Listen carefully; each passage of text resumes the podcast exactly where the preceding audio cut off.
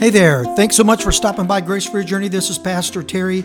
Uh, it's an honor to have you with us. We are talking through the Bible, and we're in Matthew uh, chapter 6, and we are in the Lord's Prayer. Now, last episode, if you listened, we began talking about the word our. I want to follow up on that a little bit. There is power in the word our. When Jesus started this prayer, again, he could have started it any way he wanted.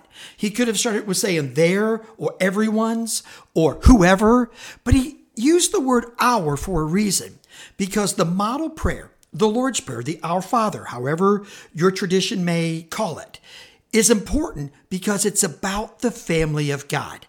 Jesus was asked over in Mark, we get the story of Mark, his disciples came to him and said, Jesus, the, the Gentiles leaders have taught them to pray. You teach us to pray. And so here in Matthew, he gives this this model prayer, this example of how we should pray and how we should think and how we should believe. And so he starts by saying, look, let's begin with the word our. Why? Because you have to be part of the team to have access to heaven. Now, I want you to think about that for a minute. There is a popular idea that floats around our culture because we want to include everybody. There's, you know, you've seen the bumper sticker coexist. Now, the subtitle should be coexist and everyone's the same. Well, that's simply not true. Jesus made some very exclusive claims about his life. Over in John, he would say, I am the way and the truth and the life. No man comes unto the Father but by me. And so here, when he's using the word our, he's making an exclusive claim that you have to know me personally to be included in this. Now, what's the power of our? Here it is. In your darkest moment, in your darkest times, when things seem the most bleak and grim, you can pray the Lord's Prayer. And that first word, our, means you're not alone. it means you're not alone. It means you're not alone in two ways. You're not alone because God is with you through the person of the Holy Spirit who indwells your life. And you're not alone in community.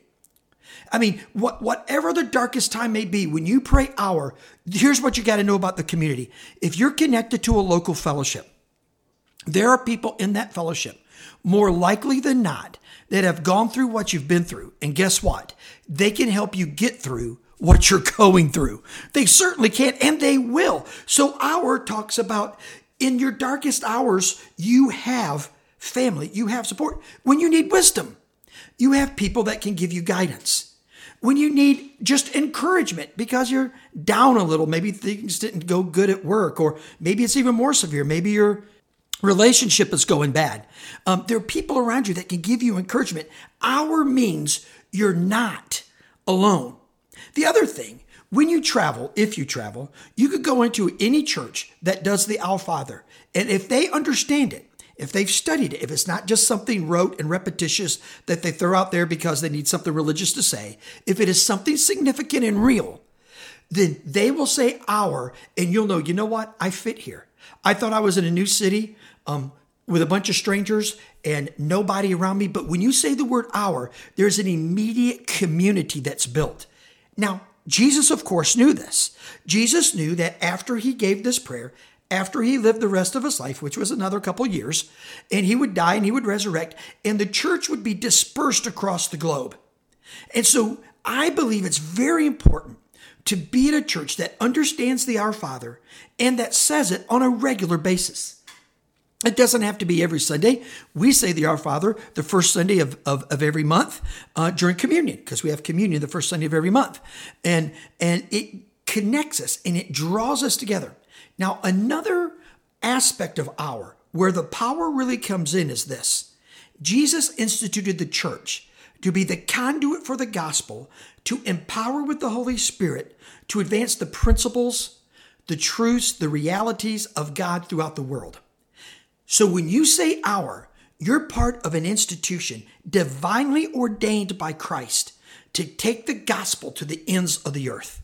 So when we pray, like Jesus taught us to pray, and I hope you will, I know I do, pray our with your mind connected that all over the world there are people praying that, that it's your brothers and your sisters. There are people in your own city that you don't know that are your brothers and sisters, and they're coming together around this model prayer our when you really think about this first word, our, it's going to encourage you, It's going to motivate you, it's going to empower you, and it's going to give you unbelievable grace for your journey. Let me pray for you. Well, Father, I pray right now that as we say the word our, our lives are encouraged, that we know we're not alone, that we know we're part of a body that's way bigger than us. So help us to be faithful, to be part of that body, and to remember to pray for all those we may know or we may not, to lift them before you, O Lord, because they're part of our. We're on the same side. In Jesus' name, amen. Thank you so much for listening to this edition of the Grace for Your Journey podcast. I pray that it has been a blessing and an encouragement to you. Pass it around if you think it would help somebody. And we look forward to you dropping by again for another episode of the Grace for Your Journey podcast.